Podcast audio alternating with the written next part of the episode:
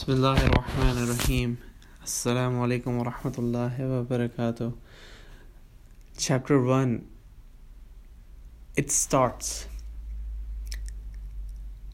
Dear brothers and sisters, any Renaissance journey starts with a hope.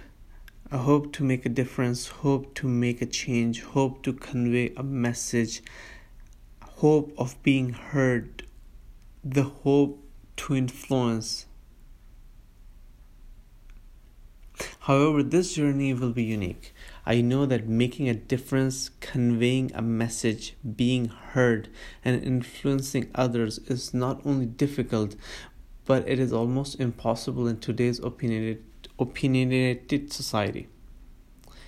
Then again, when was it easy? 124,000 prophets were sent by Allah Almighty so that people may change, may be influenced, may follow the path of Haqq, but the humanity still remains in shambles. So I don't have any of the above goals. In fact, I only have two goals with these writings and blogs. First, it is to document and share the thoughts engagements, learnings, and lessons that I have gained over time, and I will continue to gain, inshallah, uh, Muhammad Muhammad with the Shias and Muslims around the world, so that they may get a different perspective on the matters related to religion, society, geopolitics, faith, career, and any other aspect that I have learned, um, so that I can share with the broader audience. And it's not only my perspective it will be perspective of prominent people in the society whose voices you don't hear because they are not coming onto the podium and speaking but rather they're making a difference in the society second is to stand before allah and say that we conveyed what we learned and shared what we had in our mind based on the abilities and resources given to us by Allah yourself. This is also what Allah mentions in the Quran in Surah Al A'raf, verse 164.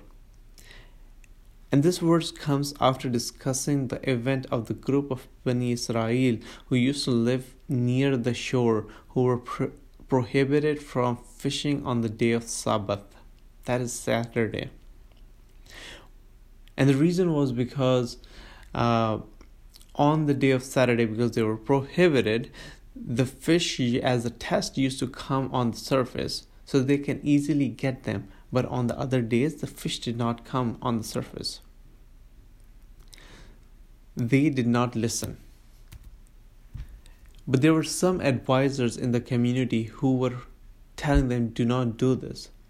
So the Quran's uh, Surah Al Araf's verse 164 talks about this and says, And when a community among them said, Why do you advise or warn a people from whom for whom Allah is about to destroy or punish with a severe punishment? This is regarding the people who were transgressing on about the day of Sabbath. They, the advisors, replied, to be absolved before your Lord, and perhaps they may fear him. Hence, it is not our duty to fix things or make change. Rather, it is our duty to absolve ourselves before Allah Almighty when we will be asked.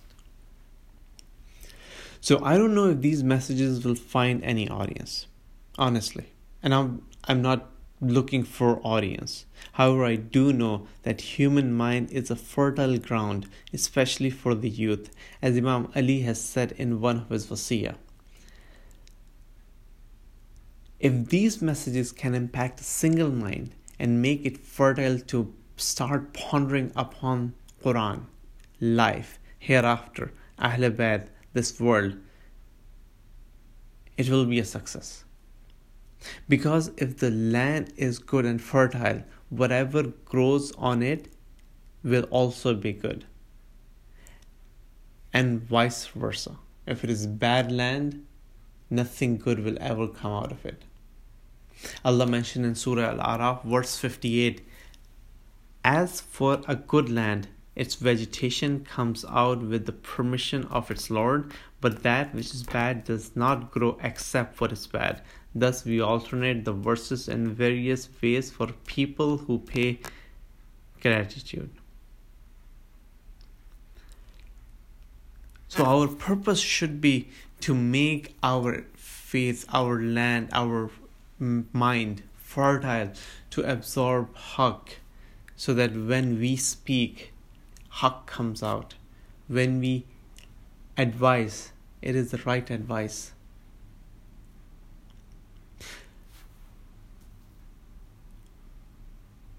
And if people started following the right way, the right path that was laid out by Allah, Allah promises that He will bestow upon them the followers, upon the followers, the blessings from heaven and earth. And it is mentioned in the same surah. It is also mentioned in other places, but it is mentioned in this surah. Allah Ta'ala says, and and I quote, and if only the people of the cities had believed and feared Allah, we would have opened upon them blessings from the heaven and the earth, but they denied. So we seized them from what they were earning. But we don't see that situation even as Muslims. We are, in fact, living in difficult situation.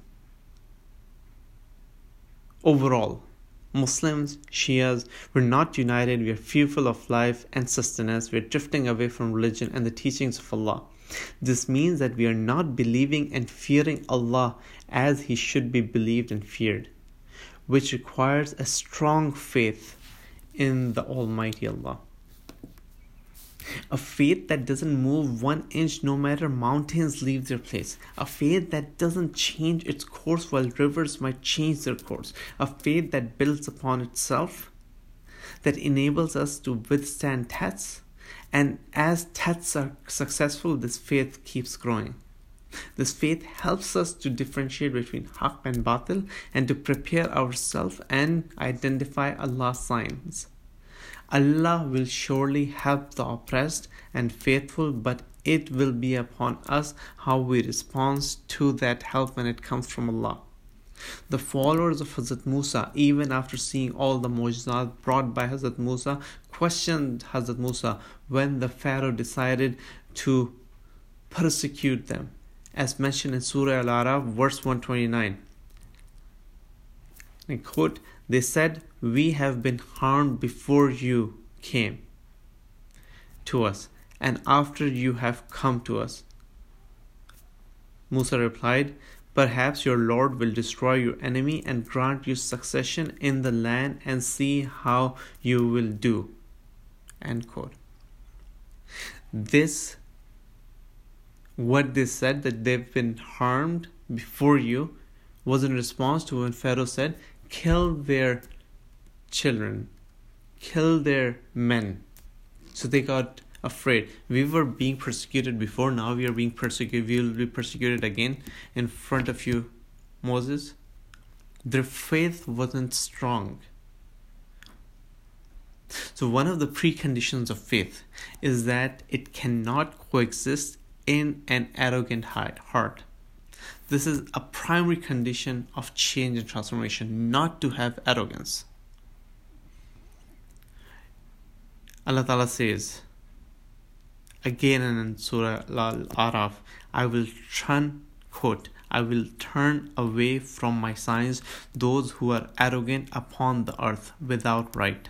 And if they should see every sign, they will not believe in it. And if they see the way of consciousness they will not adopt it as a way but it is but if they see the way of error evil they will adopt it as a way that is because they have denied our signs and they are heedless of them. So my dear brothers sisters friends anyone who's listening if i'm just to recap earlier points There is so much more to our relationship to Allah, our responsibility to fellow humans, our responsibility as a Muslim, as a Shia, that, than just saying that we are Muslims or just reading kalma or just praying. And the purpose of these writings and podcasts is to discuss the key concepts such as faith, iman, tests, fitna, arrogance, takabbur, gharur, fertile ground, pondering, tafakkur, haq, marfat, Imam Ali's wasiya, stories of prophets like Hazrat Musa, and the lessons that we gain from them. All of these concepts were just discussed in the last 10 minutes at a very high level, but they are very interlinked, interconnected, and our key is to understand that complex interlink. It's not very complex, but you have to understand, or we have to understand that link. And once we understand that link, it becomes apparent in front of us. So today's world is brimming with information, but also burning with catastrophe from Muslims being persecuted in India and China and Burma and other places, and Shia Muslims being persecuted in many parts of the world, even Muslim countries.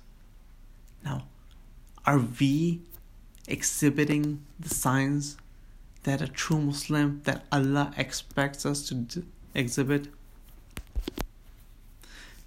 Therefore, my dear brothers and sisters, we will focus on five key areas in our discussions throughout this series. First is the situation of Muslims in the world, whether in India, China, Burma, Yemen, and in the Muslim world. Secondly, discuss Shia Aqaid, Marfat, Haq, Intizar of the Mahdi, and other important aqaid that people need to understand. Third is to understand the problems faced by the Shias in the Muslim community. For example, lack of broader vision, lack of action and effort, too much talk, potential solutions and responsibility. And then we will, inshallah, go into the action world where we will, among ourselves, create action oriented projects that we can implement. But first, we have to learn. And fourth, overall society, grooming, careers, and politics, and other concepts.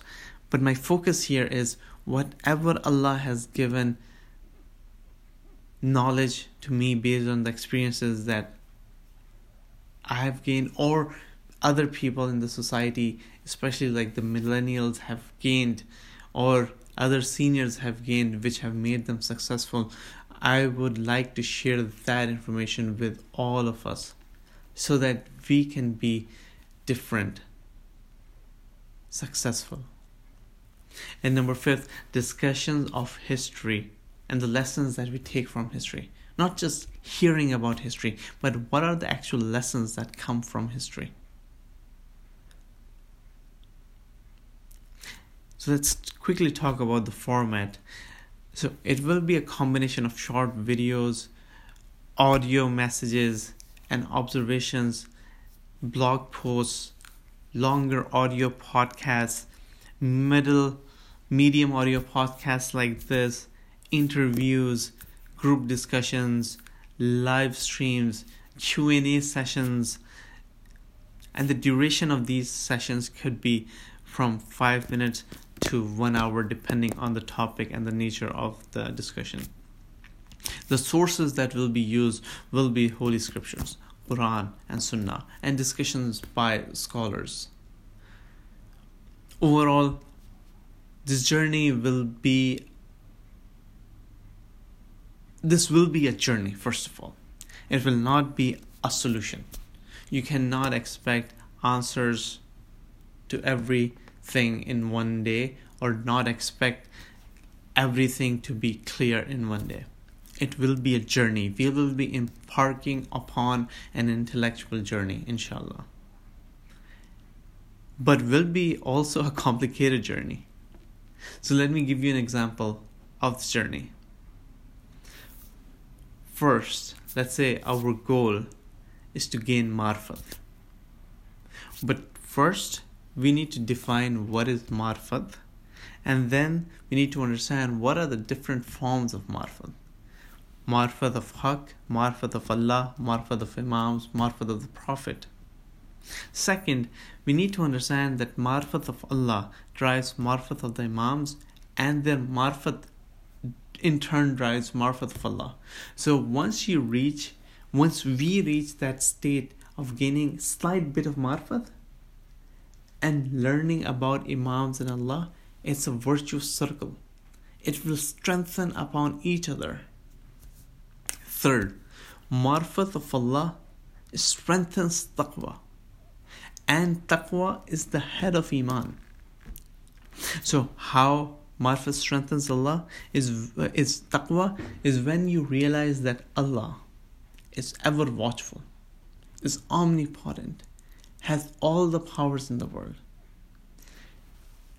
you realize that allah is watching you so you be, do not do bad deeds just because allah knows all your actions that is actually taqwa. You protect yourself. And taqwa is also strengthened by remembering death and the hereafter. And when one has taqwa, he or she does good deeds, which are manifestations of iman. Taqwa. Number four is taqwa and marfat of Allah allows us to focus on marfat of haqq because Allah Himself is up. When you do all of these four things, for example, this doesn't mean you leave your life. This does not mean you become an ascetic and sit in a corner in the world and are not aware of everything that is happening in the world. In fact, Imams have said you should be part of the society. So, how can you be a successful part of the society and help the humanity. So these kind of journeys will be very powerful to understand.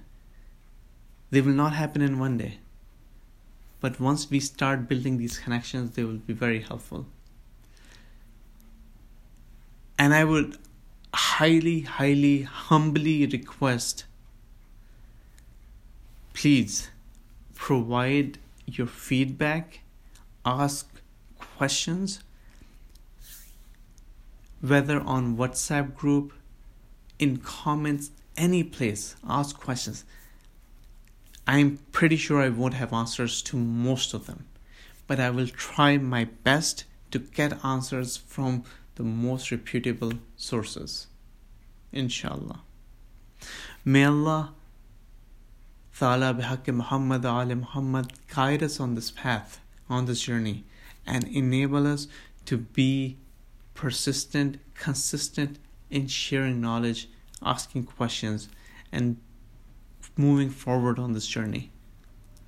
Because once we are on this journey, we can make big impact in the society.